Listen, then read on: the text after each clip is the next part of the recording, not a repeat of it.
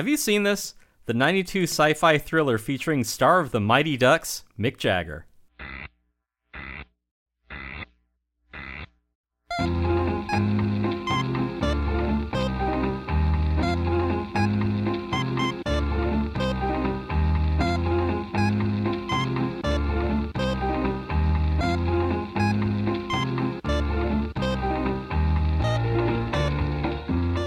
Welcome to Have You Seen This? The world's only podcast about obscure, overlooked, and misbegotten media. All discussions will be spoiler heavy. You have been warned. I was hoping for Joe Estevez. I yeah, I don't think they could get him. He uh, was coming back for reshoots for Soul Taker 2. He was too busy working with those fucking Zen filmmaking jokers. Yeah, they're trying to figure out, you know, what is the zen of Roller Gator.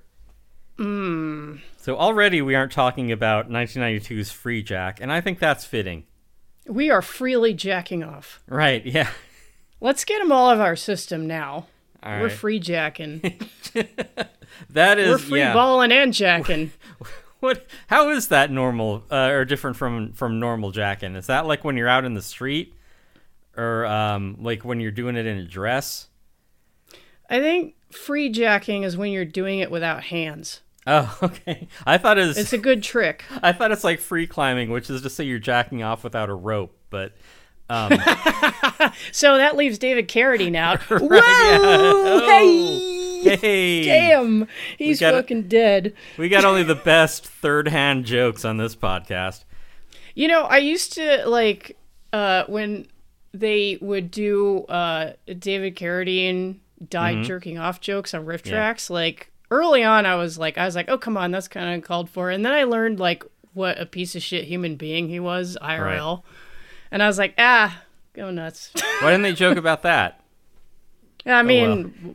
I, like, what are you gonna not joke about? I don't know. You could say, you know, the the guy was committed. He he lived his entire life as Yeah. a joke. What are you going to not joke about? That makes no sense. Like this movie. Oh, know. damn, Jen, you got it. I am uh I'm failing. It's all Oh, these 90s movies, please. Tim. It's brought me back to a younger, dumber self. I didn't know that was possible. But yeah, we have not escaped the 90s cyber movie uh, trend that I guess we're we're on now. Uh, it was Yeah, um, Virtuosity. that one really yes. set that was a high watermark. Set the tone. Which is s- this very stupid tone. Yeah, I don't know because I mean we we touched on this a couple of times earlier about how how stupid the '90s were as a decade. Like it was a great, happy, just dumb, clueless, idiotic, mildly homophobic decade, and we didn't know how good we had it. Like our movies were stupid, but like it was it was a stupid time. Uh, See, I kind of feel like yeah, when in comparison, and I guess it's unavoidable Mm-hmm. with any era, given enough time and distance, but movies which just seem like horrible Yeah, and just like an insult to and just an insult to just in general, just insulting to anyone who comes across it. yeah like an insult to intelligent people just like total contempt for the audience Mm-hmm. like now you look at them and you're like oh you know this was just this was You like, know? I, I see what they were trying to do. crafted by a you know a professional crew and Mm-hmm. you know this takes place in real life and real sets with real props and not there is there is CG in this movie but you know it's Mm-hmm. But kinda- it is CG in service of CG. It isn't like, look, the um the the the set builders have a union and they don't want to do it, but we can just CGI the shit out of this and we don't even need to have Anthony Hopkins come in and read his lines. We'll just yeah, he was acting via Zoom before Zoom even existed. Right. This is yeah, this is uh the futuristic version of phoning in your performance.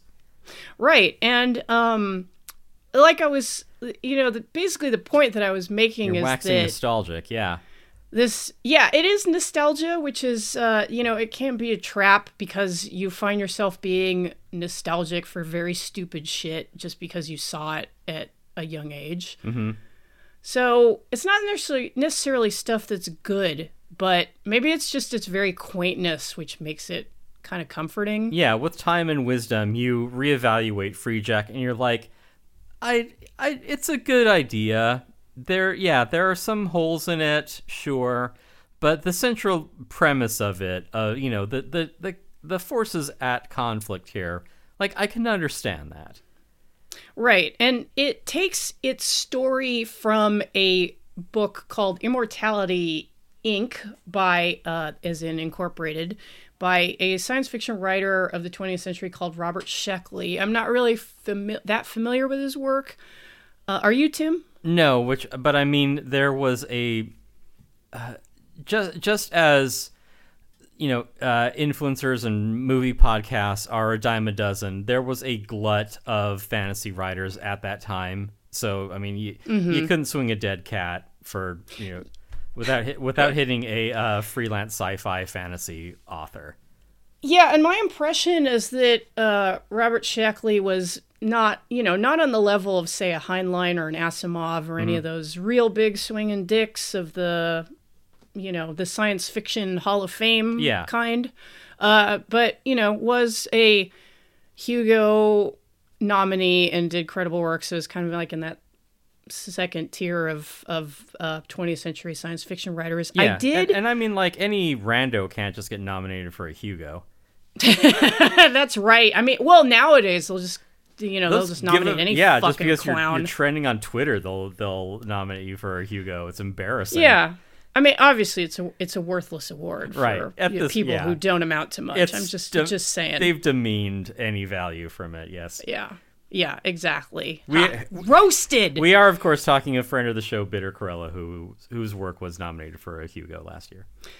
Yeah, jokes on them. But um, no, we love uh we love Mike, and uh, I think that Mike definitely deserved that Hugo. It went to someone else, but hey, there's always next year. I thought he deserved to be roasted, but you know, potato, potato. Um, Well, that too. Perhaps, perhaps in you know, fifteen years with hindsight, I'll be like, you know what? I can see what Mike was going for. He's far and away the best author in There- that. in yeah, that you know, pack. there's a. even though uh, I hated his material at the time. um, no, but uh, like I was saying, um, Sheckley was part of that glut of, or it's a glut or a golden age, depending on how you feel about science fiction. in depends the, on what you uh, read, really. mid 20th century. And I did, in fact, uh, dig up this novella. Um, it's on the Scribd app. And as as our listeners know, I will try to do way too much homework for this show for whatever reason. Just giving you guys a little bit of that extra texture. Yeah. Um, Was like it- for example, Was it in I an read a- anthology with uh, Overdrawn at the Memory Bank? Uh, for all I know, it could be. I did try to read it, Yeah. and I'll say this, you know, not to sound like a writer for the Mary Sue, but indulge me for a minute. With a lot of these, even really good uh, books and stories of uh, the science fiction genre of earlier decades, you have to put up with a certain amount of like, well, it was a different time. so, All right, what you- what racist? Uh, what words did they use? Well, I don't know if I even got to any racism. It was just kind of the way that um, the that Sheckley talked about. Um, I don't I don't know if she's the main female character because like I didn't read that far, but a prominent female character that appears in the book, um, who is described as attractive but with a very emotionless face. But the way Sheckley puts it is like it was impossible to imagine her in bed. Maybe All just right. like yeah. Well, hey, now you he's got the measure of a woman right there. Oh, and later on in the book, uh, the protagonist idly wonders what the penalty is for striking a woman in the uh, future he's been teleported to. So I was like, you know what? I have a lot of freelance work to do, and also, fuck this. also, a lot So- of women to strike. so I didn't finish reading it. For all I know, it's a really great, you know, unheralded science fiction novella of the time. Uh, find out for yourself. Hey, hey, Um, maybe we can get Andrew Tate to review it, huh? Well, he is an expert on women. That yeah, topical. Um, Uh, so maybe we can have Jordan Peterson read it. up yours, woke moralists. um, yeah. So uh, I did not spend time reading Immortality Inc. I did spend an hour and forty four minutes watching Free Jack, which was fine. um, Had you seen this one before, Tim? Yeah, I saw it when I was, you know, when it came out. I saw it when I was a tween, and I remember the um the the F1 car uh crashing into the uh the walkway, and there's a grid there. Uh, that's about it. See, I watched this with my dad Uh huh. uh, back in, I don't know, it was probably, it was a few years after it came out, maybe Yeah. in the late 90s. This was out in 92. Um, and the only thing I remembered from it was I, I remembered that Mick Jagger was in it, and I remembered uh, the nun who cursed. That, well, that's not bad because I I I really I did not remember a goddamn thing about this movie, which I think is really my uh my review of it. I think essentially I didn't remember a goddamn thing. Just Amanda Plummer as a cursing nun. Yeah, and keep in mind this is a couple of years before Pulp Fiction came out, so she's just kind of in the periphery, being like this, you know, uh, Oh, ab- yeah. abrasive loudmouth. Was she Honey Bunny or yeah, the other one? yeah, she was Honey Bunny. Honey Bunny. That's right. Okay. Right. Yeah. Yeah, and so Uh, she's the the cursing nun who like you know kicks an executive in the balls, like uh, ha- hands over a guy, you Living know- the dream. yeah, hands hands over a guy, you know, a, a handgun to protect himself. You know, just doing doing God's work.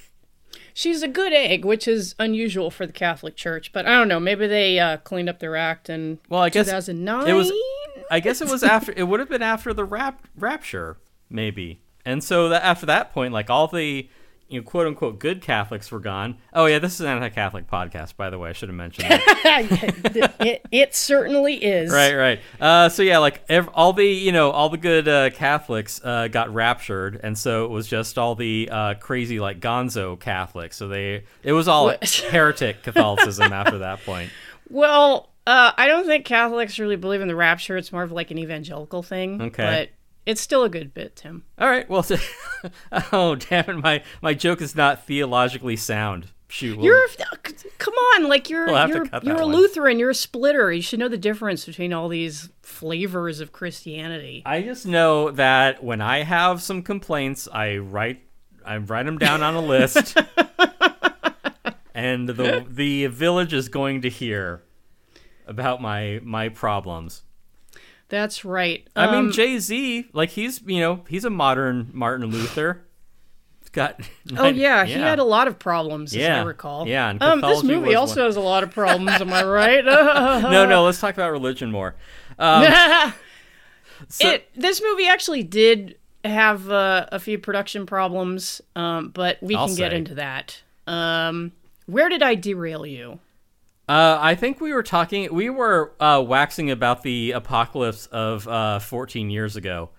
Oh, we were speaking about the church in the 21st century. Um, a very interesting time for Catholicism. Oh yeah. Uh, no word on what uh, Pope Benedict thought of this movie. Mm-hmm. Um, but yeah, I mean, I think the nun character uh, basically is uh, kind of another piece of the puzzle, like which adds up to this picture of like future dystopia. Mm-hmm. Um, like I said, this is supposed to be 2009 um, after leaping forward from 1991. right. Interestingly, um, I didn't, you know, I didn't read very far in the source novella, but apparently that takes place in like 2110 or something like that. So yeah, you just got to the part where he's like, "By the way, all female podcast film nerds are bitches," and I don't respect them. And Jen's like, "Well, this seems a little on the nose."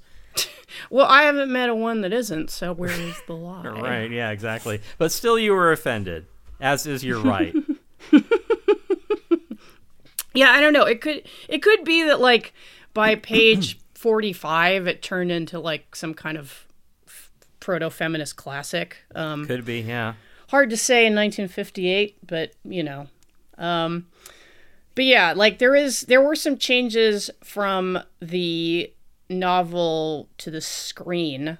I don't um I don't know, Tim, do you want to kind of lay out the plot for our listeners? Um, let's see. Anthony Hopkins, uh, who is uh, to say that he's in this movie is being generous. Um, he is. He's in Westworld a lot more. there is a, a thematic connection to Westworld. Yeah. Yeah. Yeah, he's he's more in Westworld than this. It's true. Um, but he is a uh, wealthy businessman in the future who died. he uh, his consciousness lives in a computer, but they need a healthy body, and for that they uh, time travel the uh, um, imminently deceased um, uh, uh, Emilio Estevez to take his body. And then he winds up winds up in the future, but um, he escapes. He goes he he uh he's loose. He's a he's a free agent, a free jack, if you will. so he's running And- around. Yeah. What? And better yet, um, the people chasing him are called bone jackers. oh yeah. Just- they just jack their bones. they seize the bone and then they jack it.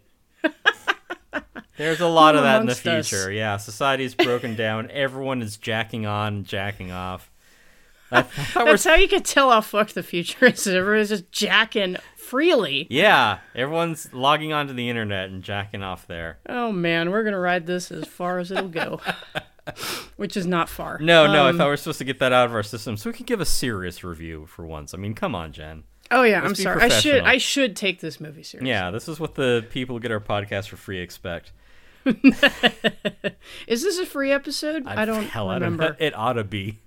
Boy, if you if you suckers paid five bucks for this, uh, wait a minute. Oh, Never that- mind. Hey, I'm getting some email alerts right now. Uh oh. um, yeah. So, the, so Join us in the Discord. right yeah that was that was the plot of the movie but the plot is slight um it is a uh you know uh the the proletariat uh does not want to uh have his labor given over to the capitalist and for that he he fights the uh the uh the fight of the just. And he also gets his ex-wife back. Or i guess his widow. it, it it it does drive home that anti-capitalist notion that our bodies are simply grist for the wealthy people's mill. Oh, that is so true. Yeah. That is a Yeah. good insight I mean, I'm really extrapolating hard from this movie because this movie is not deep. No, I Um, I would applaud, but we have some neurodivergent uh, people in the audience, and they um, would prefer. yeah, you. Yeah, they prefer that I just snap my fingers instead. Um yeah, I think we should we should definitely conduct the podcast based on what like two lunatics at a DSA meeting somewhere thought was appropriate. Oh, you were there too. Okay, great. Yeah, it was just you and me snapping our fingers, and then everybody looked at us weird, so we stopped. Yeah, everyone's like, they're narcs. Get them out of here. Fed. Right. um.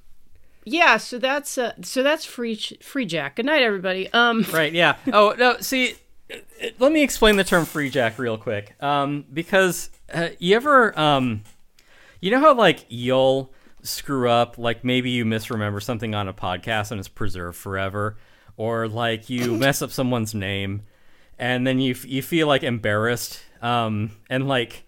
Everyone's like, oh, well, you shouldn't feel embarrassed because, like, think of all the times that you remember someone else screwed up. Like, you, you don't remember them, just the same way that other people don't remember your your mistakes, right? So I was watching um, Emilio Estevez getting you know, interviewed on Arsenio Hall uh, for you know, doing the, the the press junket for um, for Free Jack, and Arsenio Hall's like, so this Free Jack, you know, I'm thinking like New Jack City. Is there like, you know, Free Jack? Like, what's a Free Jack? Like, is there any connection there? And Emilio Estevez is like, I, I don't know.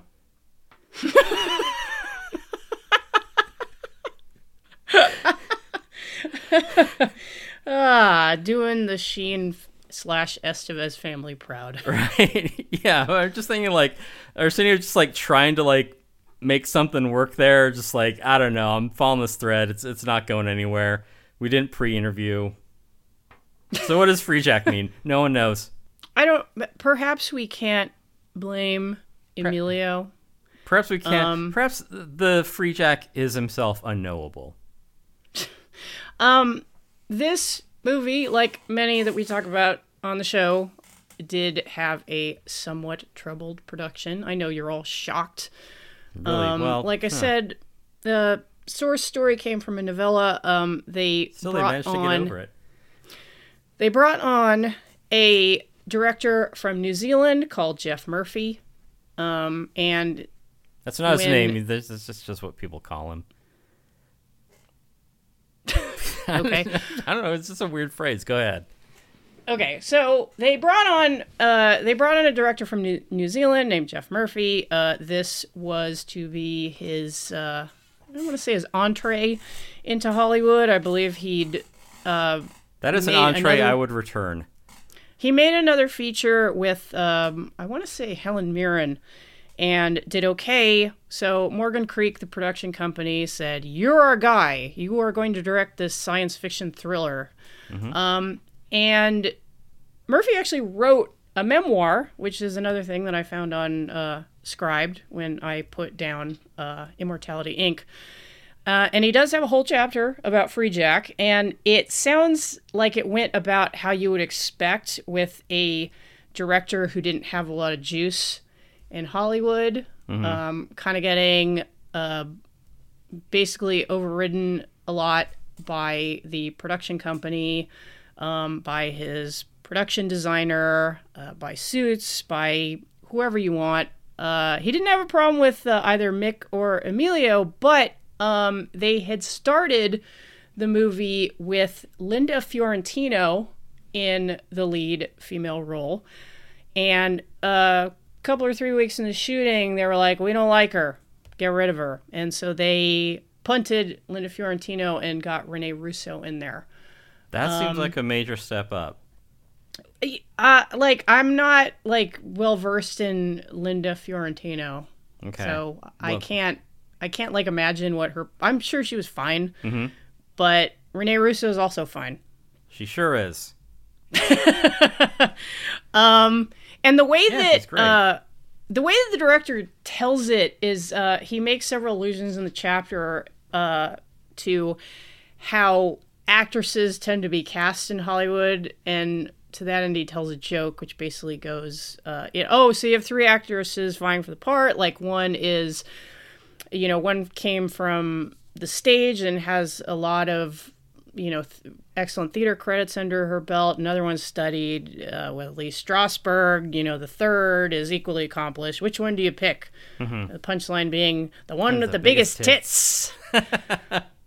um, and I guess when uh, Murphy objected to the recasting of uh, his female lead, uh, he was told that Linda Fiorentino simply did not make the executive responsible's dick hard.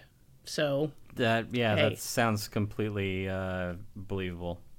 So I guess like whichever uh, empty suit had a big fat boner for Rene Russo, which you know, fair. Yeah. Um, it's not that different to like you know many many other productions in Hollywood. So, but she rose to the challenge and was fine. Right, But well, I mean, you can how- see how that would kind of put like a huge damper on one's experience um, with the production. Uh, also, the script was rewritten to the extent that uh, Geoff Murphy asked that they take off uh, his a film by credit. Uh, he wasn't able to have his name taken off the whole thing and have it be declared an Alan Smithee film. But um, and apparently, like the a film by thing, he had his agent had fought quite hard for. So that must have sucked giving it up. But you know, when he was presented with what he had helped to make, it was like, you know, I don't want, I don't want to be responsible for this shit. yeah. I mean, I've made better films in the bathtub. But um, Murphy seemed to have landed on his feet eventually because he went on to do uh, second unit stuff for the Lord of the Rings trilogy with Peter Jackson. So I've heard of those. Yeah. I'm sure he got fucking paid off of that. So Well, second unit. I mean, that's like below the line work. uh, still, I mean, I'm sure it's respectable. Well, it's respectable. Yeah, and I mean, you know, it's a good in. It's a good connection. Right. Uh, but he passed away in 2018, so rest in peace. But you can read as his memoir if you are intensely curious about the making of Free Jack. But you know, we'll just give you like the capsule version, and then you can decide like if you wanna. Yeah, if you have more questions after watching us blather on, watching us, Yeah, listening, whatever, or, you know, how can you see like- us? How do you do like that? if if you uh you know if you have questions made for Emilio Estevez, but you can't get in touch with him, Mm-hmm. right, like, you can ask him well- what the meaning of free jack is. yeah, we'll fill in the we'll we'll fill in the the holes for you. Yeah, is he a gangster? Is that it? No. It's just he's, he's unplugged. He's a free jack. maybe uh maybe Emilio is just embarrassed to tell Arsenio that like uh the cool heroic black character in this film gets murdered. I, I don't think that even crossed his mind. I think he's just like Arsenio. You're like you're pumping a dry well. Like there's nothing here. It's just a made up term. Um I you know, fair. I yeah, don't know. Yeah, but you know Um, he's good in coming to America. Uh, the the thing about Rene Russo in the in the recasting is that you have to understand that you know part of being an actor is just being likable, and part of that is being attractive. So, you know, divide by you carry the two. It's So you know, what's Eddie Redmayne's excuse? I, you know, you you just gotta some just must must be really likable. I guess. To somebody. Yeah. Motherfucker looks like a dead fish. But anyway. Right, yeah. But you know, you meet him and you're like, this Eddie Redmayne's pretty fucking cool. Um, that said, Yes. um, everything said, um, Oh, as much as yeah. we've kind of shit on this movie, yeah, like we were alluding to at the beginning of the show, on watching it, I don't know if it's just like this is just an only 90s kids will X kind of thing, but I mm-hmm. was like, yeah this, yeah, this isn't that fucking bad. Like, if this, if you, I was thinking while I was watching this that if this showed up on B Movie TV, mm-hmm. We'd be like, hey, this is pretty good. Yeah, I'd be like, what was the problem people had with this? Oh, and then that wild ending, you'd be like, oh, this actually held my attention most of the time. yeah. I guess, Um, yeah, I've just watched some bottomlessly terrible movies since then. So, you know, I can now, uh, you know, with, with maturity and hindsight, I can grade Free Jack on a curve. Yeah. Like, enough B Movie TV will really give you that ability.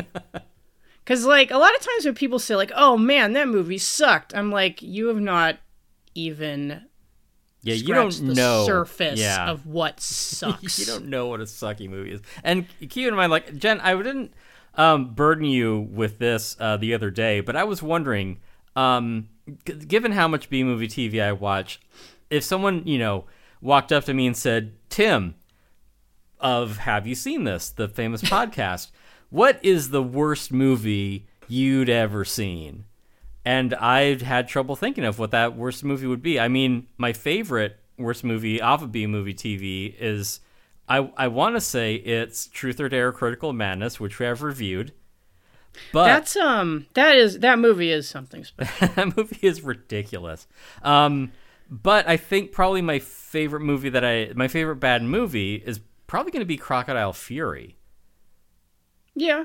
Yeah. That that is that movie is also that is also another something special kind of a Right, film. which patrons go back in our back catalog, listen to our summary of that movie. You'll be as delighted as I was watching it.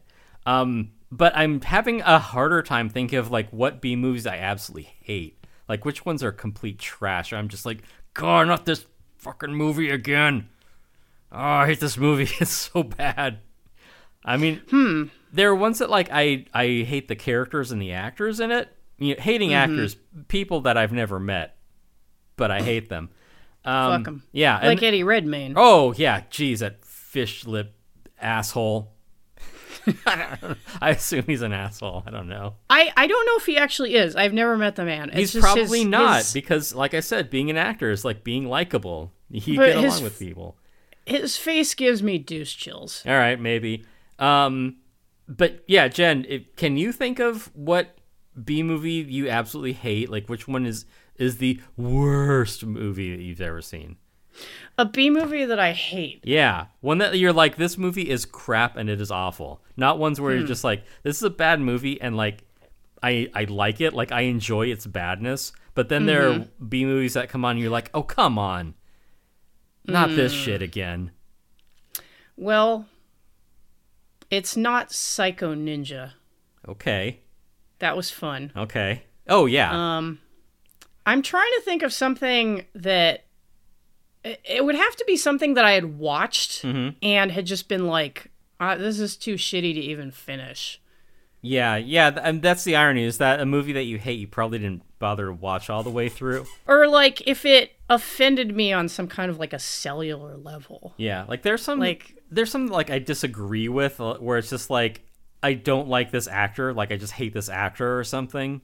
Mm-hmm. Uh, but like uh, taken as a whole, like what is bad about this this movie? I mean, I do have to say there's a kind of movie that I dislike, and uh, speaking of B movie TV on um uh for the month of October they changed their their programming up uh at, for people who who don't know who haven't heard me uh sell sell B movie TV before.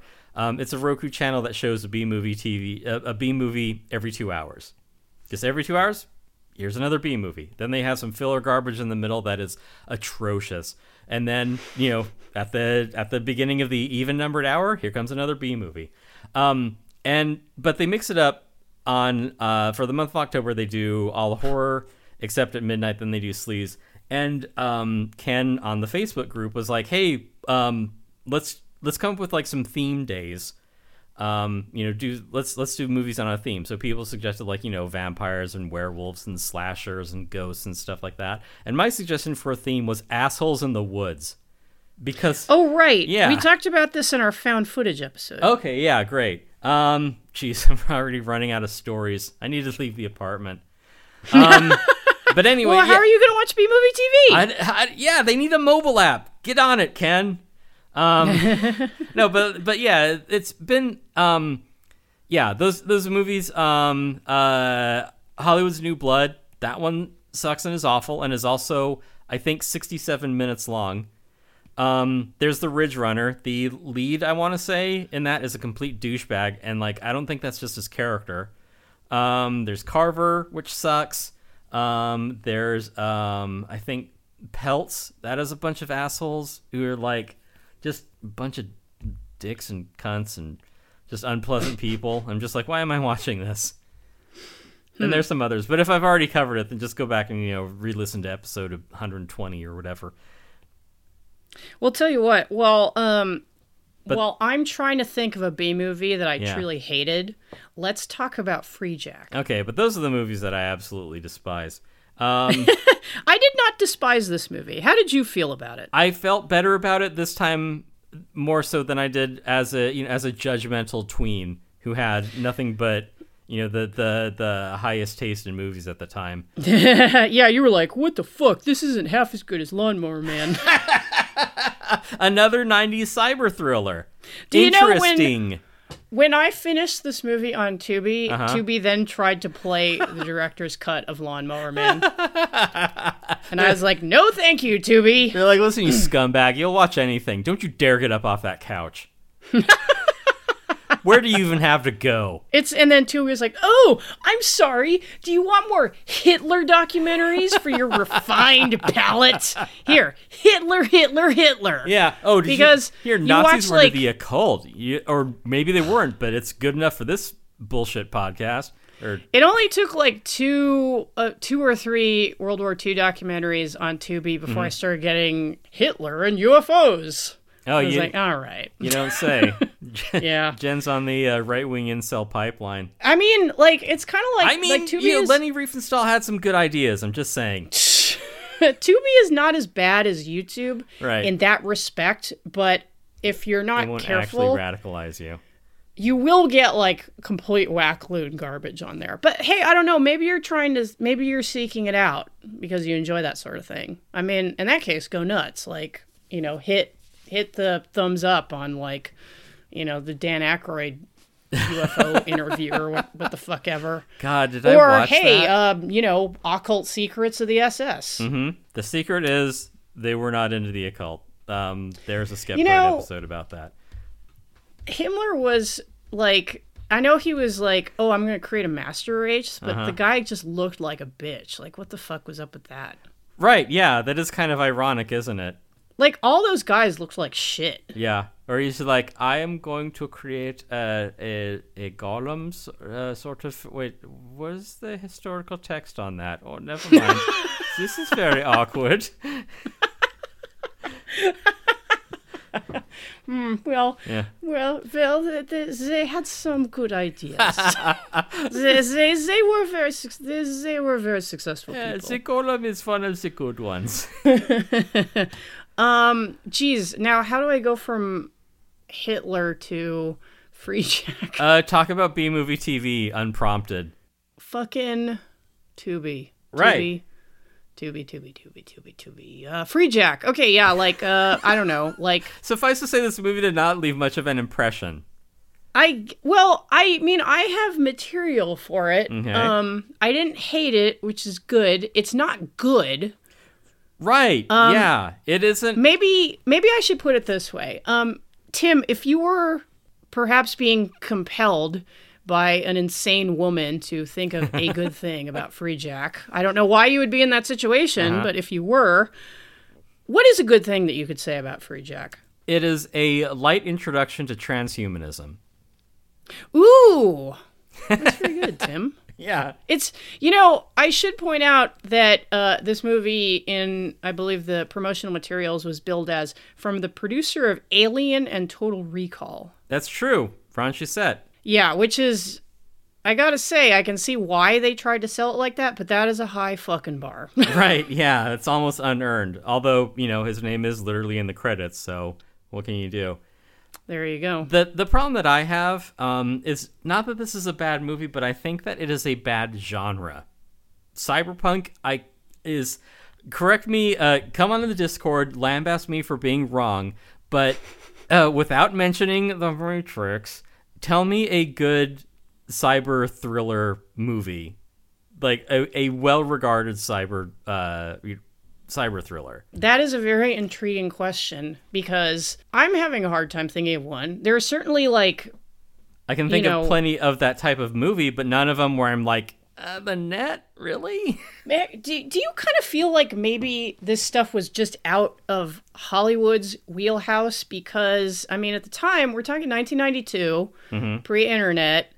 Um, and as we know, like, I mean, Hollywood is a su- superficial town anyway. So any of these production companies are kind of going to be playing catch up and they're not going to be like on the cutting edge of what's cool. It- so it might you be- can have like really you can have really gripping and interesting and relevant literature Mm-hmm. in kind of like the cyberpunk genre, you know, stuff which definitely like pushes the the envelope. Right. Um, might be more of a question for a friend of the show, Paul, to name some good cyberpunk kind of thrillers. But as for like mainstream media, yeah. like how are they going to get that right? Well, at first, uh, let me stop you because Paul's just going to talk about Neal Stephenson for a thousand pages, which we do not need.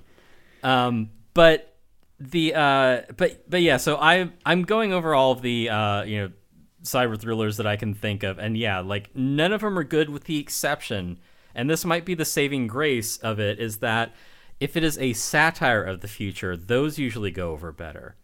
Oh, right. Like uh Like Demolition Total Man. Recall. Yeah, Yeah. They're both those those are the two examples that I can think of. And I'm sure someone on the Discord can correct me or maybe even broaden my horizons and mention another 90s cyber thriller that is good that maybe, you know, just was off our radar for some reason. But yeah, like Total Recall by, you know, Ron Shusett.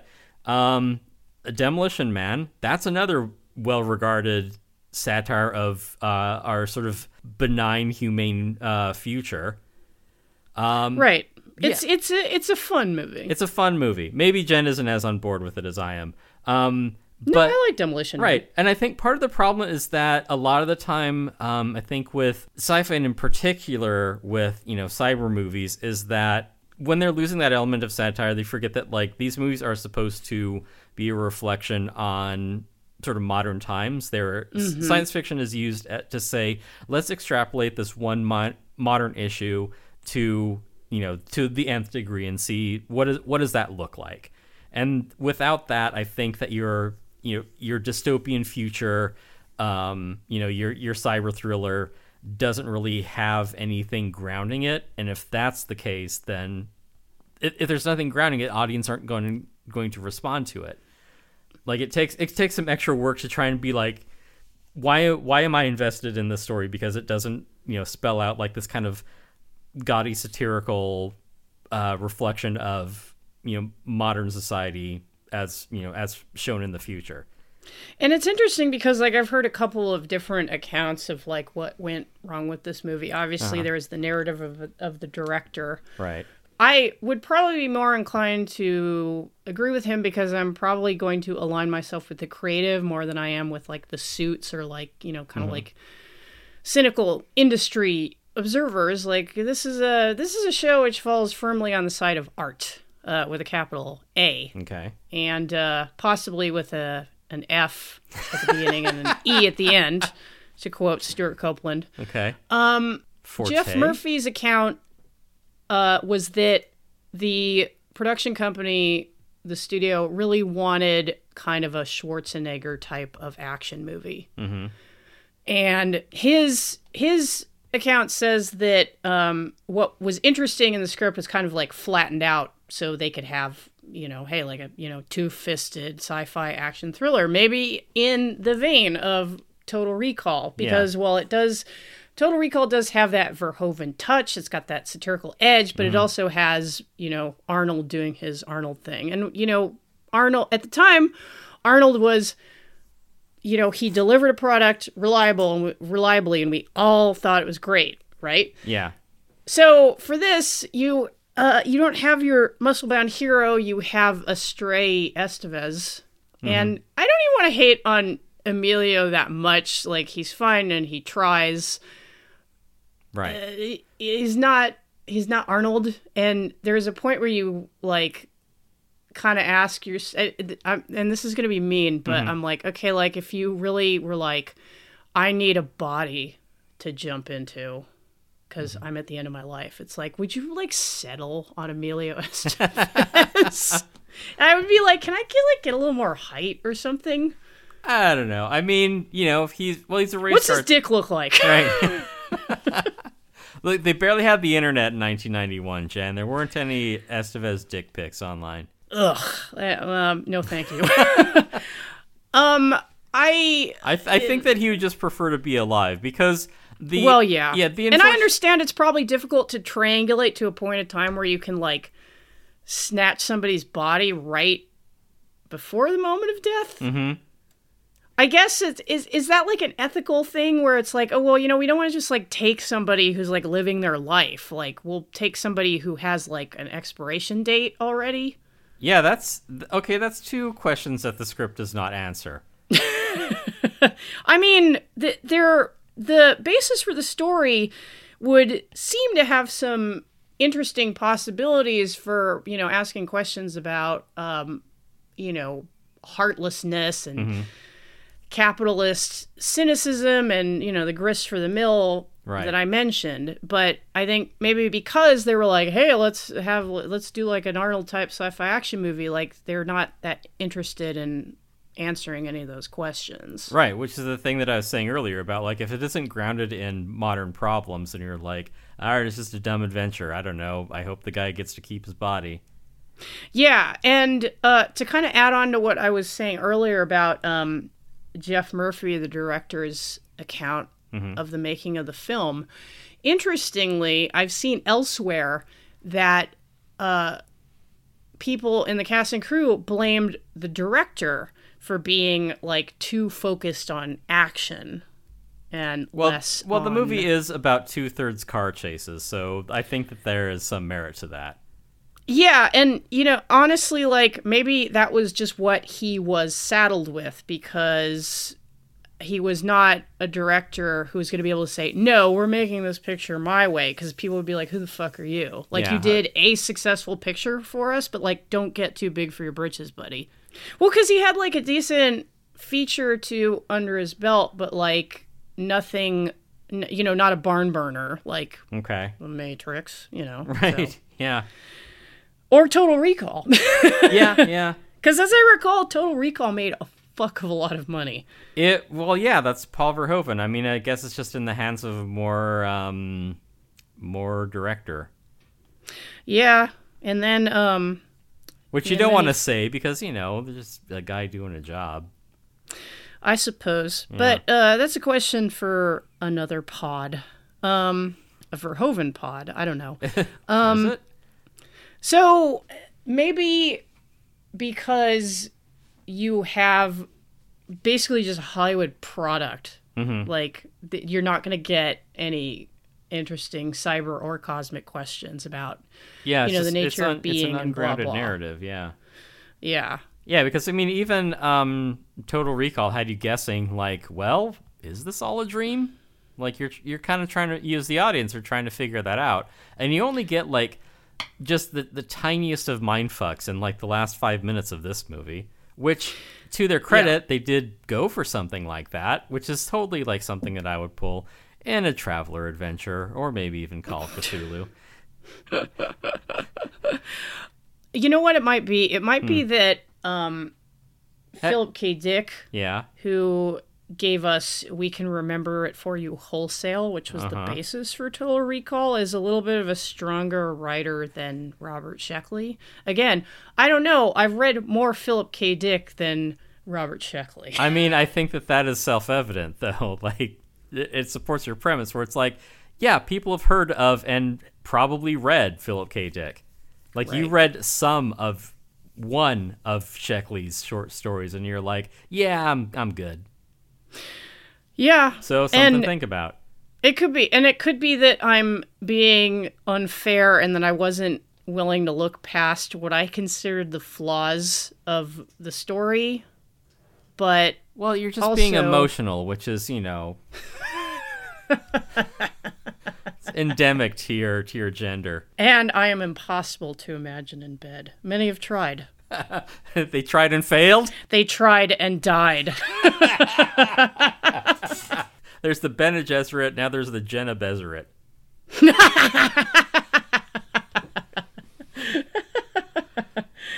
Ah, watch out for my gom jabbar. Yes. Um, yeah. So suffice to say, you don't want to imagine Jen in bed.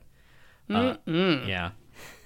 Speaking of Call of Cthulhu, don't even know what I'm talking about, but hey, it's funny. Yeah. Yeah.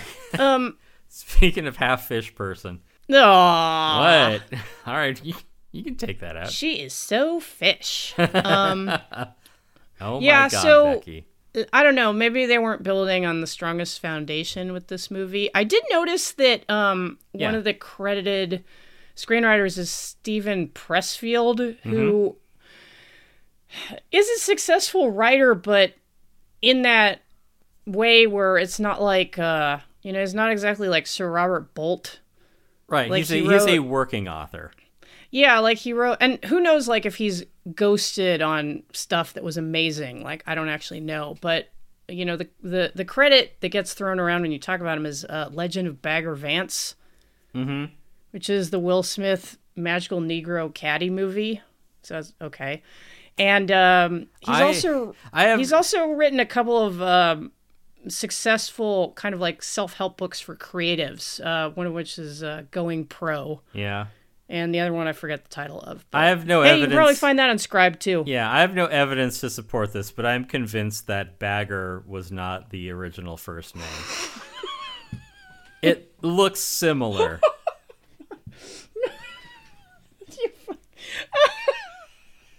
What? I had the misfortune to be trying to drink water just as you said.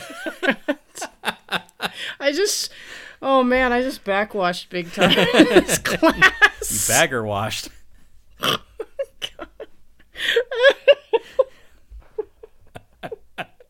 Well, we're on the topic of, um, let's say, um, dispiriting portrayals of f- black people on the screen. I did notice that um, the one one cool and helpful black character gets murdered in this movie because, of course, Yeah. That was he's a secondary character. that was Theo Huxtable, wasn't it? No, it's uh, what's the actor's name? I don't know. Actors all look the same to me. It's his name. Uh, I believe the actor's name was Grand L. Bush. Oh, Which okay. is a fantastic name. That is, yeah, Um, and that's unfortunate because I immediately recognize the other guy as the landlord from Coming to America. Right. Speaking of um, Arsenio Hall, And the other one, the other black guy in this movie. Nice going, Uh, Tim. Well, hey, we're like we're embodying the problem. So yes, for sure. if you're listening and you're not pissed off, you're not paying attention. Right, yeah. I'm also not paying attention because I can't be bothered to Google actors. But um, the the the eagle monologue man. Yeah. That's another that's another character where she's like, oh, like this is like kind of a cool little showy part, which is basically set up to give a pep talk to the white hero. Right. Yeah. It, he's and he's the um the the building manager from uh from Coming to America, and the gist Right. of that speech is just like, you know, it's the Churchill quote of you know when going through hell, keep going. Yeah. Because like, look, man, you came this far. It is kind of a great speech because it veers perilously close to mo- not making any fucking sense. But he sticks the landing, and for that we are grateful. yeah, he like brings it around. You know, like the eagle pulls out of that dive Yeah. and continues to It's soar. like two eagles fucking. How they'll just like just plummet to earth and hope that they finish in time. What a way to go! Yeah, they, you know, because because I think you know we don't want to dismiss you know the female eagle's orgasm in in the mating ritual. We're centering female eagles' pleasure. What a stupid podcast. You know what was um apropos of nothing? One Hmm? of your maybe one of your greatest lines ever Yeah, was in our body of evidence episode. right. Was when you said that Madonna's character is so game that you go to shake her hand and it comes back wet. it's like, damn, that's good. Oh, I I know what I'm about. Uh, Tim's known a lot of horny women, I have, yeah. and he's disappointed them all. I mean, personality wise, yes. I mean, I think that's clear. This is now the roast of Tim. Boop. right. This is this is uh two exes bickering about movies. Yes, I think well, that's that's pretty much our angle. We got a couple of good responses to us like try to dox each other in the last episode. For some reason, people thought that was really funny. Right, yeah. I'm, I'm just Um, saying the side door to Jen's house is not locked. Ugh, I don't. Yeah, like don't don't come for me in my cool houseboat, which is probably gonna burn down because I just leave candles burning all day. Right. Well, Um, yeah, there's another body of evidence right there. Wait, I think um speaking of uh we, we talked a little bit about the writing in this movie and the writers such as they are. You mentioned one of the writers by name, uh Ronald Shusett. Yeah, yeah, the alien guy. Right. Um do you want to hold forth on uh, his work at all and maybe speculate on what the fuck he was doing with this movie? Slumming? I don't know. Slumming like Anthony Hopkins? Well, I mean, from the beginning, it, it kind of has that same, you know, alien-ish veneer. It has that kind of, you know, lived-in future. Um, but beyond that, the story itself, I, I mean, I don't think we've really finished talking about. I think like the the slightness of the story. Like I was gonna ask, you know, before we we went on yet another digression.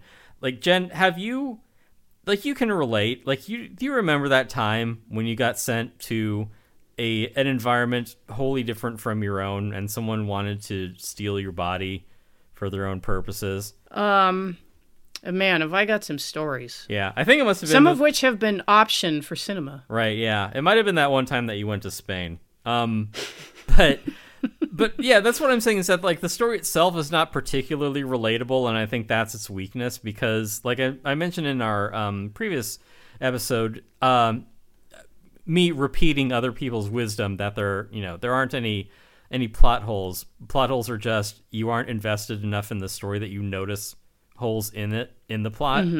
Um kind of like in this movie how they're saying how, how jen pointed out couldn't they just um like time portal anyone from the past? Like there are plenty of you know people who die like in hospitals or in car crashes or victims of violence or do they even need to be dead? Just like take some random person and be like oh one person randomly disappeared one day and it didn't happen enough so that anyone made any made anything of it. It just happened every every time that a billionaire you know 1% of the population um you know needed like was dying and needed a new body. Right. so that's that's the one. And then the other thing too is like they go through all these hoops to have perfected time travel to find the healthy body of someone before you know the uh, uh you know catastrophic environmental you know economic ap- apocalypse but they couldn't just like raise their own kid and then use their body Like, they couldn't just have like planned ahead a little. Yeah, but then you get attached to them Do It's like you? having a. It's They're like a having billionaire. a. They're attached to no one. You've you've read Elon Musk's tweets. Oh right, like yeah, and he's got like twenty-seven has- kids that he yeah, spends 20 like five minutes a year with. Tw- it, it, it, uh, 27 potential organ donors. Right, right, right, right, Right, yeah, that's how he's going to live forever. You don't need to travel back in time for that.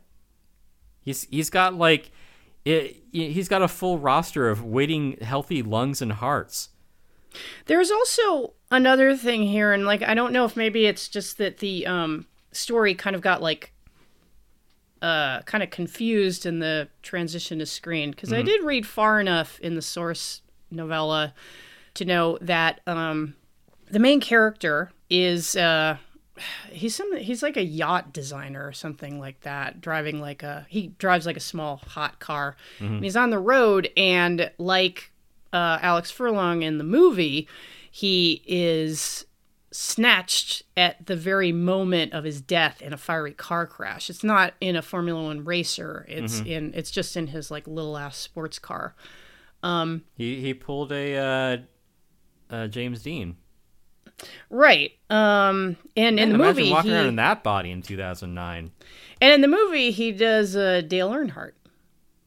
Oh. But I get but okay, but this is where the confusion kind of comes in for me. Or any Because- number. I got a friend who could list like a half a dozen notable Uh, right, racing like- deaths. But go on. in the book, it's sort of implied that he's snatched at like the moment of death, right at the moment of death, because there's um, you know, somewhat gruesomely described in the book, like, and this is 1958, so the steering column does go through his chest. Yeah. You think That Ralph is- Nader was reading that as like, I can probably do something about that. Good for him. yeah. our king Ralph Nader. Um, it's implied that there's like you know obviously you die violently or mm-hmm. you know as a result of blunt force trauma. There's going to be some mangling to the body, and so in the book, he is. It's not his body which is snatched, it's his consciousness which is transplanted into a new body in the future. Because when he wakes up and he's finally able to see himself, he realizes that he's, you know, in 1958, he was a tall, lean, dark guy. And in 2110 or whenever it is, he's like a kind of a squat, like blonde, curly haired, scowling faced Okay, here's, Bruiser. here's here's how we fix Freejack. It's it's face off, but with Emilio Estevez and Charlie Sheen. Oh, oh man. Shit. I am very far from a fan of Charlie Sheen, but I would fucking watch that. Oh, absolutely.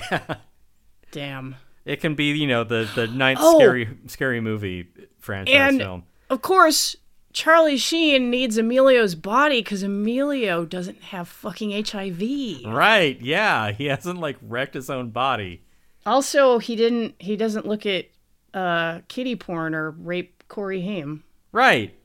The another yeah, two She- positives. Charlie Sheen really needs a fucking do-over. Right. Yeah. Two so positives.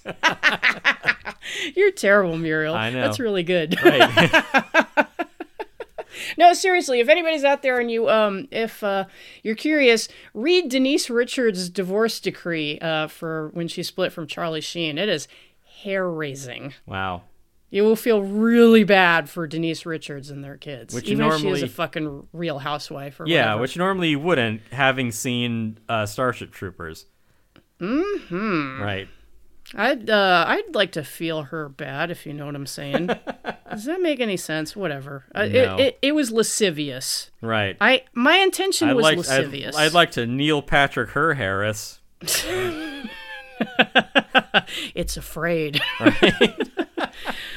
um yeah, no, like I think you did solve the problem. But yeah, so in the the feature version, what we have is Emilio Estevez having his actual body and personality and brain and presence and soul or whatever Everything. Yeah, the whole kit and caboodle. snatched 18 years into the future Uh huh. like right before he's mangled in a fiery car right before he gets that basilar skull fracture, which ends his life. Mm-hmm. So very different from the book. Right. So if you had been transported 18 years into the future from 2005, and it's just you and your flip phone and your MP3 player with like a 1 800 collect card, and that's and that's all you have access to. You've got you know, a, a, a Sony Mavica, so you can take pictures back on your three and a half inch floppy disks. what are you gonna do? How are you gonna survive in the world of 2023? Uh, that's a good question, and it should also be mentioned that the world of 2009 in this movie looks a fuck of a lot like the world of 2023 in a lot of ways. yeah. because one thing that I did like about the movie, if we're saying nice things about the movie, Sure, we is can. the way it depicts an incredibly stratified society in which um, the lower classes, the Morlocks, are siloed off completely Right. from the wealthy. Yeah, they took like, they There's uh, no mixing at all. yeah they they just upped the timetable. It took us until you know 2021 to have just a you know despairing hellhole of homelessness in L.A. at least.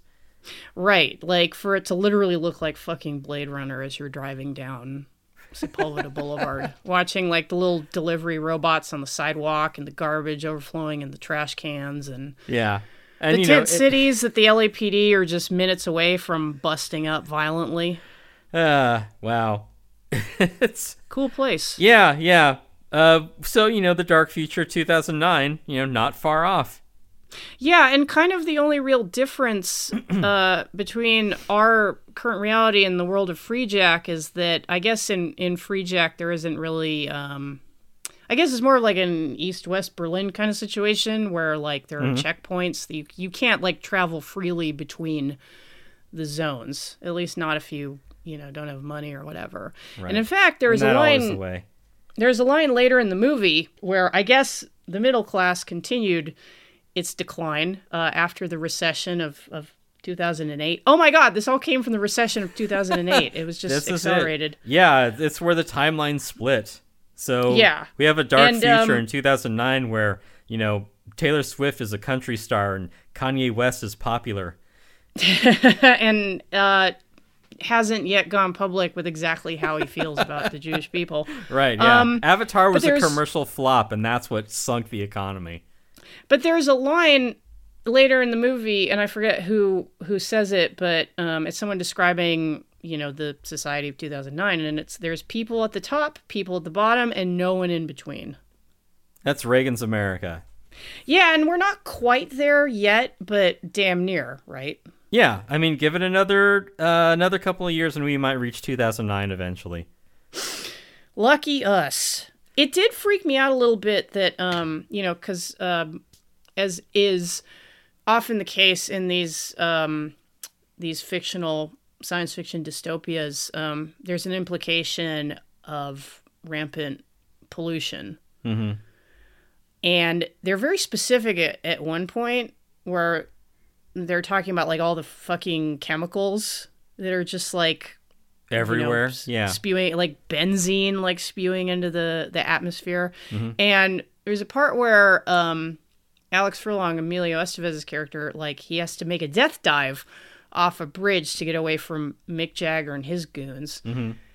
and he falls in the water and comes out and i'm just like okay so he's definitely got like hepa cove aids Right. at Yeah. this point like he's fucked Yeah. Charlie Sheen wouldn't trade bodies with him at that point. Yeah, like he's he's he's got like uh he's got leptospirosis and rat lungworm and God knows what else from that Mm-hmm. Yeah. water. So before you travel to the future, take get your shots. Um, right, so that's uh that's a little unsettling, isn't it? The, Mm-hmm. Yeah, I mean, the it's- it's- commonalities between uh Freejack world and our world. I mean, I haven't seen met any foul mouthed nuns or David Johansen. Right. Which is another thing that we need to mention. Um, Feeling hot, hot, hot. Oh god damn it. he's done Sing other boom, boom, boom, boom. He's done other work, Jen. Yeah, I know about the But- New York Dolls, Tim. Yeah, but yeah, uh, and he'll tell you himself. It's like I made more money, like you know, doing a Buster Poindexter gig for you know, uh, ninety minutes at a corporate event than I ever did, you know, playing for the New York Dolls. I mean, hey, get that bag, man. Yeah, I mean, he's right. Mm-hmm. So, But you sounded like you were about to make a point. oh, uh, I, I forget. We're we're talking about uh, disease in the future, and um, what was the point that I was gonna make? Wait, did did he have sex with Rene Russo after he fell in that water? I don't know. I don't. Oh man, she's got HEPA COVIDs now too. Yeah, yeah, it's true.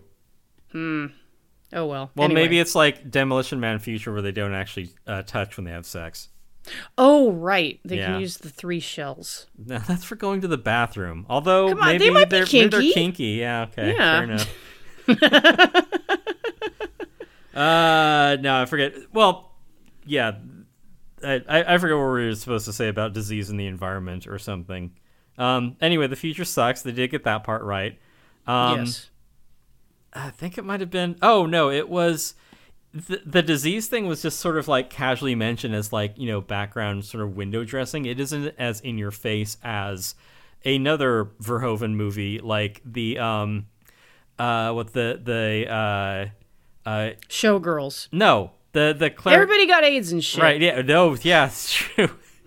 um. No. It is. Um. God, I don't remember the guy's name, but you know, one of Clarence Boddicker's crew in uh, RoboCop getting, uh, you know, rammed or the, the truck ramming into that vat of industrial waste and him coming out and melting. like that. That is an arresting image. God, that that movie is so sick. It is. Yeah. what a great fucking movie. Yeah. I have it on Laserdisc. That's a great format, Tim. Yeah, yeah, it's a great analog format, Jen. Um, so the yeah, but but we also mentioned, um, or Jen mentioned uh, David Johansen of uh, New York Dolls, also from Scrooged, uh, a a great Oh, character right, yeah. actor. Just a, Yeah, like yeah, just the sort of guy that like you don't want in your face, or to like meet in a dark alley, because it's like ah shit, I'm in trouble. it's sort of funny because they have two musicians with huge mouths in this movie. That's true. Yeah, maybe that was just what the director was going for. It's like the audience will pick up on it. Yeah, like in the future, people have freakishly huge mouths. Right. Yeah. Everyone looks like fucking Eddie Redmayne with their big old fish lips. God damn. So this is our episode dedicated to Eddie Redmayne. I'm saying that guy is so ugly. All right. So ugly. I mean, not like Marjorie Taylor Greene ugly, but like oh yeah, that's uh, uglier than a on screen leading man Uh-huh. ought to be. yeah. I've I've uh, I don't remember. Someone online compared her unfavorably to a fictitious character. I always compared her to the camel alien from the Oh, from the um, cantina. the cantina scene in Star Wars. yeah, yeah, I can see that. I mean, I don't want to, but I can see Like, it. tell me that there isn't a strong resemblance. Yeah. Because that bitch is busted. what was that alien's name? It was something like Cam Dash L or some shit. She's so busted, they should Mm-hmm. call her Busted Point Dexter. I'm not feeling hot. Mm-mm-mm. Feeling Cold, not, cold, not, cold. not. Yeah. Feeling cold, cold, cold. yep. Yeah. Yeah, so Uh, we didn't in a even small- talk about Mick Jagger. Yeah. Or Jerry Hall. Jerry Hall is in this. Yeah, that's The- wild. The then Mrs. Jagger. Yeah. Yeah. She has a small part as a, uh, Sort of a cameo. um, I guess a streamer. yeah. Because, uh, I mean, I think that they obviously they were thinking of television at the time, but they do seem to be kind of like roving and broadcasting. Just, I just- picking up stuff. They're yeah, they're live streaming. She's got her own Twitch. Yeah, and it is sort of funny that that's um, that's how Alex outs himself is that he accepts a drink at the bar. Yeah, he gets From, future uh, drunk. Yeah, and then it turns out that that shit is strong as fuck in the future. Right. Because he immediately starts like tripping balls. Oh wait, it was 2009. They probably gave him a four loco. Oh, lucky bastard. Oh man. Yeah, they just blacked out, and then he's like, then I was at the top of a skyscraper playing with a, a giant jacks with uh, with Anthony Hopkins. Did I was in a desert landscape with Rene Russo. Did that really and happen? Anthony Hopkins told me he wanted my body. Man, that's fucked up. I miss Four Loco. Yeah. Oh. What a Damn. blessed evening. Oh man. Yeah. Tim, you had a you had a Four Loco experience, didn't It you? was. It is. Uh, it. Uh, it is exactly what you would think it was. Yes. what It- you remember of it sounds great. Yeah, no, right. Because yeah, I was. Uh, I was with Todd in Silver Lake. Yada yada yada. Then we're in Hollywood at the um. Uh, at the like sex shop that Lisa worked at, and and like Todd had to remind me of this. I'm like, how did we get from one place to the other? Like, I don't know. oh, For all you for all we know, you jumped off a bridge fleeing Mick Jagger and swam there. Yeah, I I do remember shouting out my sunroof. Um but like other than that no, like I don't like I don't re- I don't even remember that we saw Lisa that night. but yeah, Todd, just- Todd had to remind was- me like, no, that's where we ended up later that day. I'm like, when? How? Damn. Yeah. That Uh, reminds me Four of the Loco time. is beautiful. I can't believe they took it off the market. It's such a shame. That stuff Uh, is yeah. amazing. There's got to be a way to recreate it. Um, it wasn't it wasn't a Four Loco time, but that reminds me of the time you and I again ending up in Hollywood. We were at the it was like 5:30 a.m. Mm-hmm. We were at the Mel's Diner on Highland, Right. and I was I was eating a tuna melt, and I was still drunk as fuck. We were. at 5:30 a.m. Yeah, and like, and it, well, it was 4:30, but we had just gotten completely trashed on like the Equinox, and so we lost an hour, and we're like, "Fuck, it's already tomorrow morning." Like, I feel like we must have been at the Frolic Room at some point because one of those margaritas they serve in oh yeah, like the pint a- glasses yeah, a had to have been involved. Yeah. right, yeah, that is a good, uh, that is a good way to start or end an evening, Yeah. because that is just like that is that is an evening in a in a can right there. Oh yeah. Good times. Yeah. So I could understand me just like cutting loose to Jerry Hall if like I was on a Four Loco and then not remembering any of it. you were you're on camera like, yeah, I'm from fucking 2009 and I'm fucked up. Yeah, I got transported from the 90s. I'm a race car driver.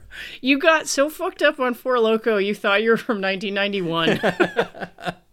You're like, I don't even know who the fucking president is.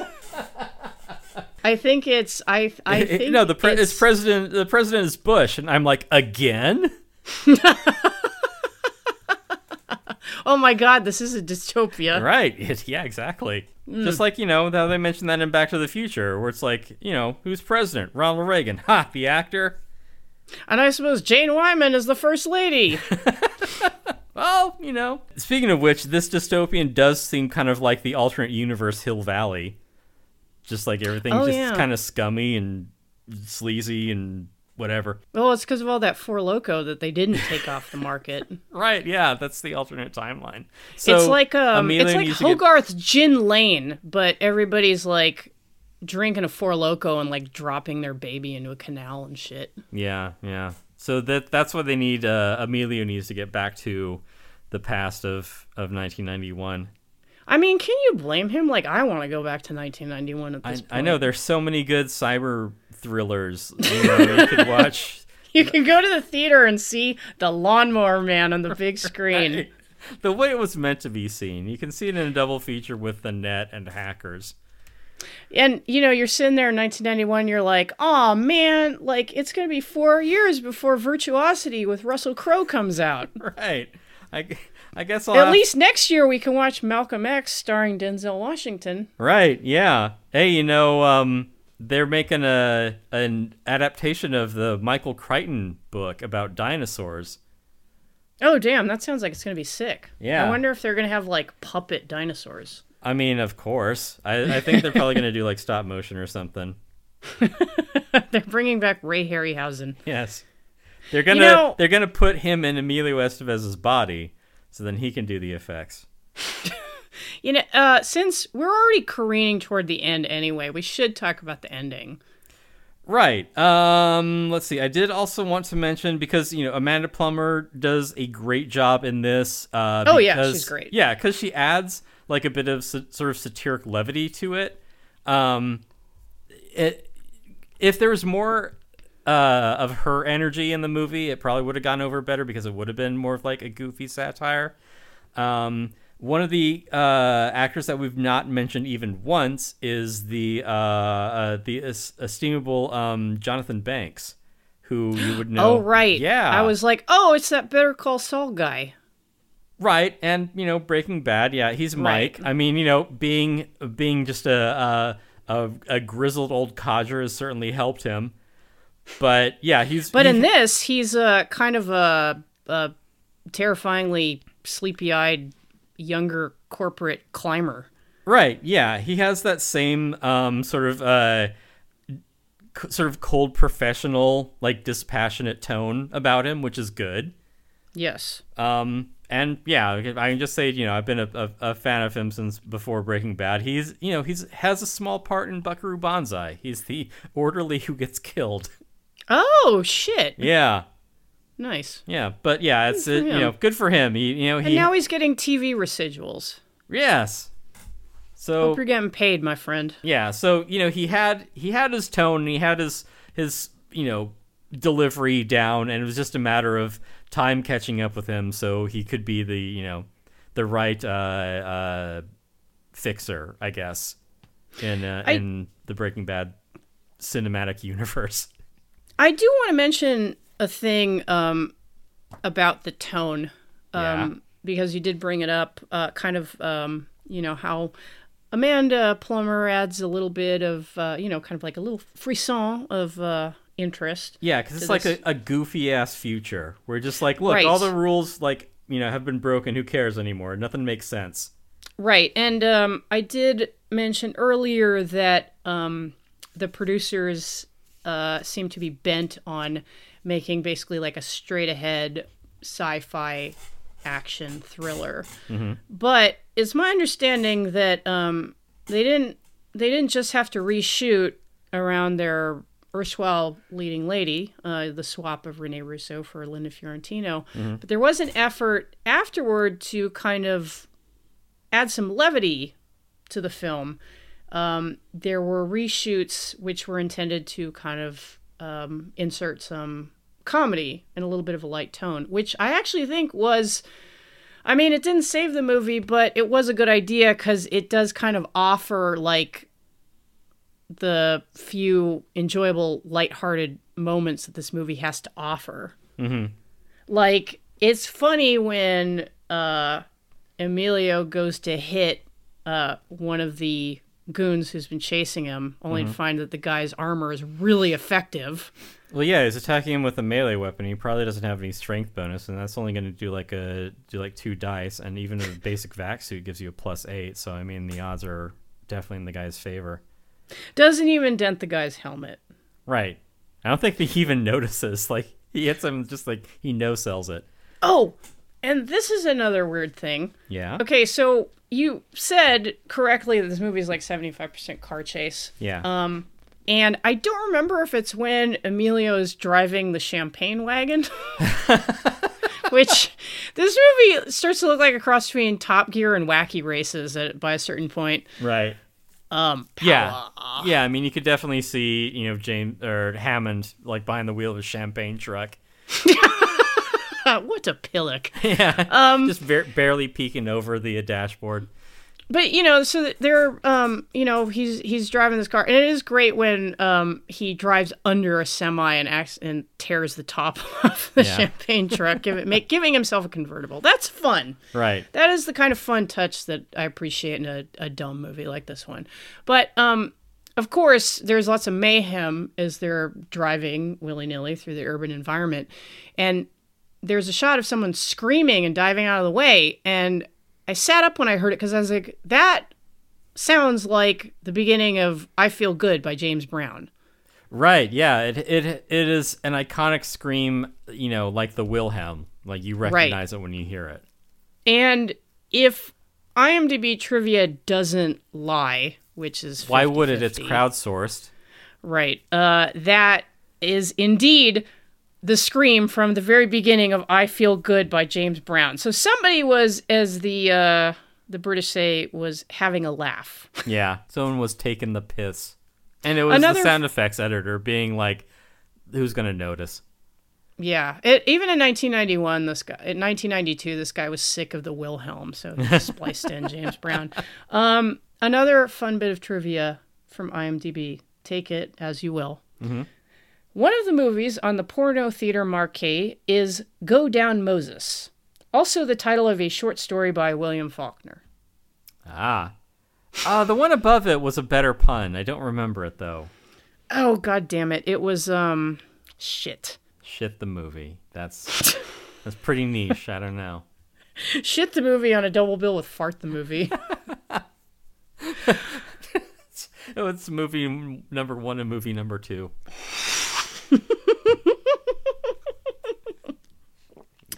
uh this isn't exactly movie number 2, but damn Right. near. Yeah. Damn near.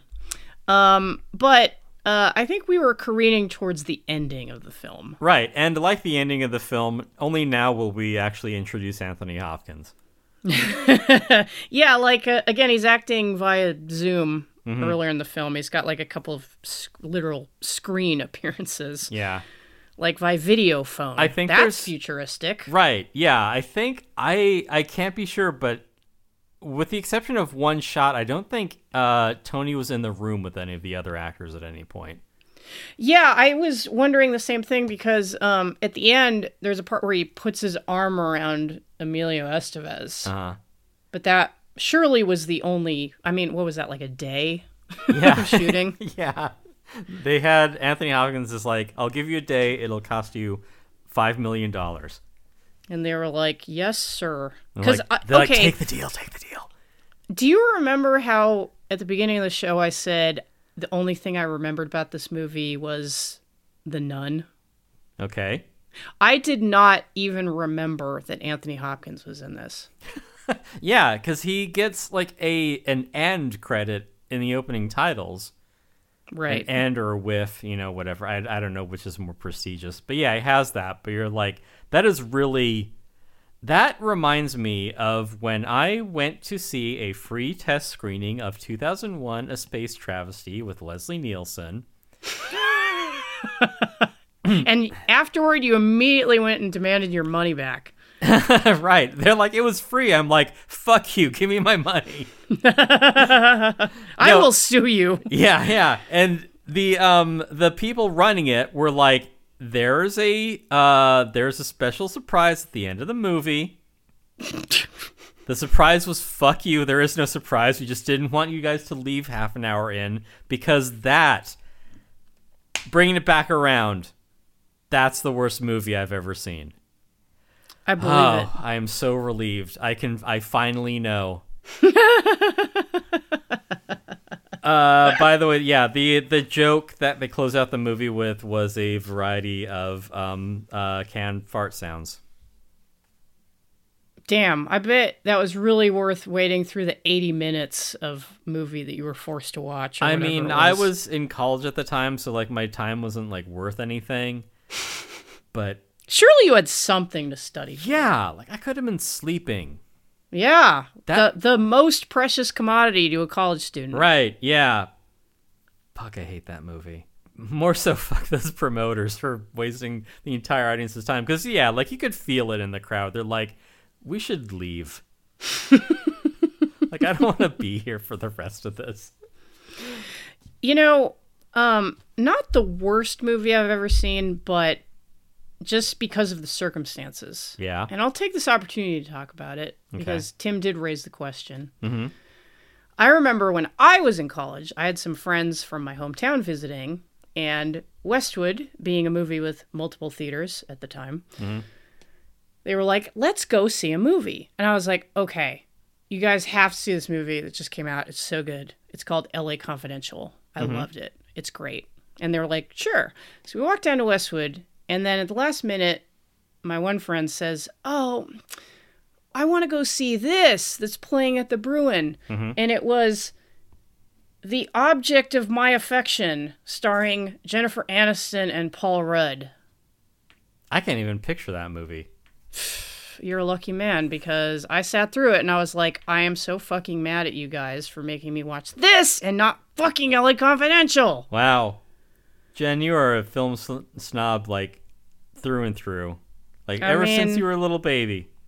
Yeah, well, I mean, you sit through a movie with Jennifer Aniston and Paul Rudd and tell me what you think. Also, uh, that remind, uh, one time I was in New Why York would I City do that? That sounds awful.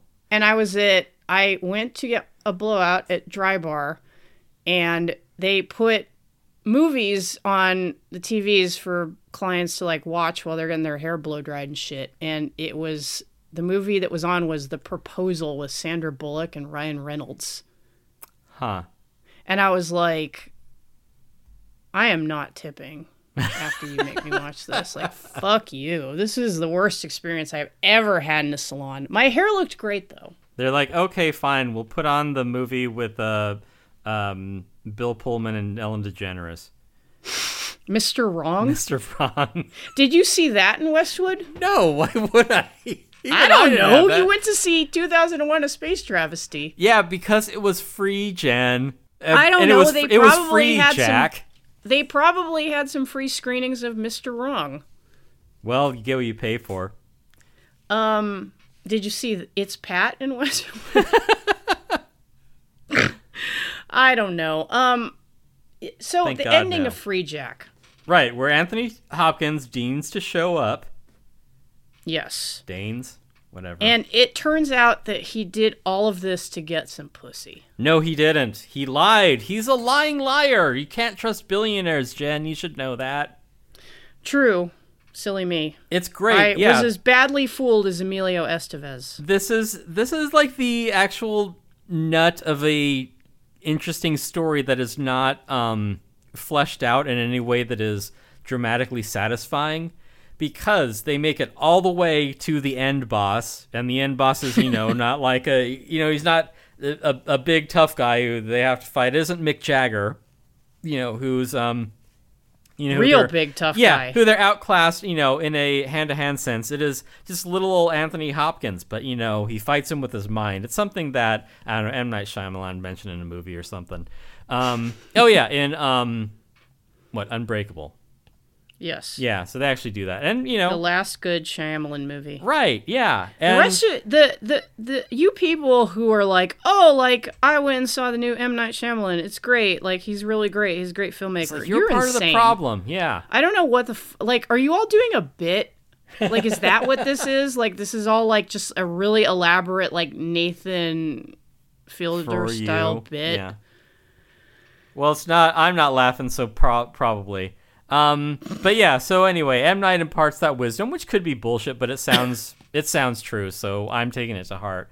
Anyways, they get to Anthony Hopkins, and he's and he tells him this whole sob story where it's like. I'm not. I'm not going to use your body anymore. I was. I was wrong, and I just wanted Rene Russo to like me, but I realized I can never be that man. So we'll just go through all the um, She's got at least two feet on me, There's that too. which yeah. she also has on Emilio. But I guess because he's a cool race car driver, she likes him. right, yeah. Or maybe he, you know, wears lifts like uh, Tom Cruise. um, but uh, but yeah. So he gives him this this whole elaborate story while talking in front of like a Windows screensaver. Um, and uh, and so they're they're ready to go through with it. It's like, yeah, okay, I'll do the the transfer, but uh, it'll look like a transfer, and you'll be me, and then I'll just delete myself. And then he calls down to Mick Jagger, and he's like, you know, we're we're off. You'll be paid. It's plan two one seven or whatever. And Mick Jagger's like, all right, Execute Order sixty six. right, yeah, yeah. They even put more effort to it than George Lucas did. Um, and it turns out that was all a ruse. It was um, Anthony Hopkins is like, I've been humoring this idiot for five minutes, waiting for you to get here. When uh, Mick Jagger finally shows up, so it The is simple race car driver. yeah, yeah. So Anthony Hopkins, you know, his character, you know, true to the bitter end, is like, look, I'm just stalling to try and get this asshole's body so I can live longer. Um, and that's kind of a nice twist. And then there's a double cross with Mick Jagger being because they go through with it, and it maybe works or maybe doesn't. And Mick Jagger kind of uh, because Emilio and, and and he have have a history. You know, he saved his life or didn't kill him, whatever. He's you know willing to give him a mulligan on that. Be like, are you, if you're really the guy, then you'll know his secret number. And he recites a number. He's that he- like six, Yeah, nine, four, I was two, yes, zero. right. Thirteen thirty-seven. And he's like, ah ha ha, you're right. Right, yeah. I I was hoping that he would just be like six, and he'd be like, right. Yeah, and then they when he there. Said, he said six, and then he was like, correct. I was like, you know, it's not even one, two, three, four, five. It's a one-digit passcode. Oh, that's the same password I have in my luggage. that actually that that actually came up in a game of paranoia that I was playing over the weekend. like, oh, we need to get past the planet's defense systems. Like, there's a password. Like, let me guess. Um, but anyway, uh, yeah. So, so for reasons Built for one thing. Search. search. uh, so so true to true to true to his nature. Um, uh, Mick Jagger then is like, oh, okay, yeah, I guess he really is the guy. And then Emilio gets away with it in the way that was foretold earlier in the scene to be like, hey, I'm just gonna pretend to be you, and then you pretend to be me, and then you'll get away with it, and then you get my fortune. Um, so that is at le- they do at least lay the groundwork for that, but um why um, Mick Jagger wanted to do that. Like you kind of have to piece together yourself because it seems like Mick just being like, eh, "I'm just fucking with you. I don't like the other guy," which you're like, well, Yes. why would you do that? Yeah, it's like, damn, I just like respect you too much as a worthy adversary or something. right. And I mean, if anything, you could be, you know, the other guy could could just be the um uh the uh the Jonathan Banks character who was the who was the second in command who's like um you know Anthony Hopkins isn't getting a new body he's gonna die and then I'll be in charge like if that guy if he had told Mick Jagger you're out pound sand you aren't getting paid then I can see Mick Jagger being like well okay then you know right. yeah, why don't I pretend that the guy who is going to pay me is going to live because then I get paid either way. Right. Like just just one line to like kind of justify what he does cuz otherwise it's sort of we we just kind of came up with this wacky plan at the last minute and that's how our Yeah. movie ends. And it's a little It's- unsatisfying. It's not really thought through. It's just to you know they It just get, they kind of get away. They drive away scot free. Right, yeah. So it it there isn't enough, I think, building up to that. It's sort of like I, I've been tricking you this whole time. Well, I'm going to trick you now. Like, all right. Well, when did the trick stop? I don't know. It's it's like it was foretold in that Rick and Morty episode. Oh my god, Tim! What? I finally got the part in Virtuosity where you think they're in the real world, but no, they're in the virtual world, and they've trapped Russell Crowe's character. I get it. 90s cyber thrillers, everybody.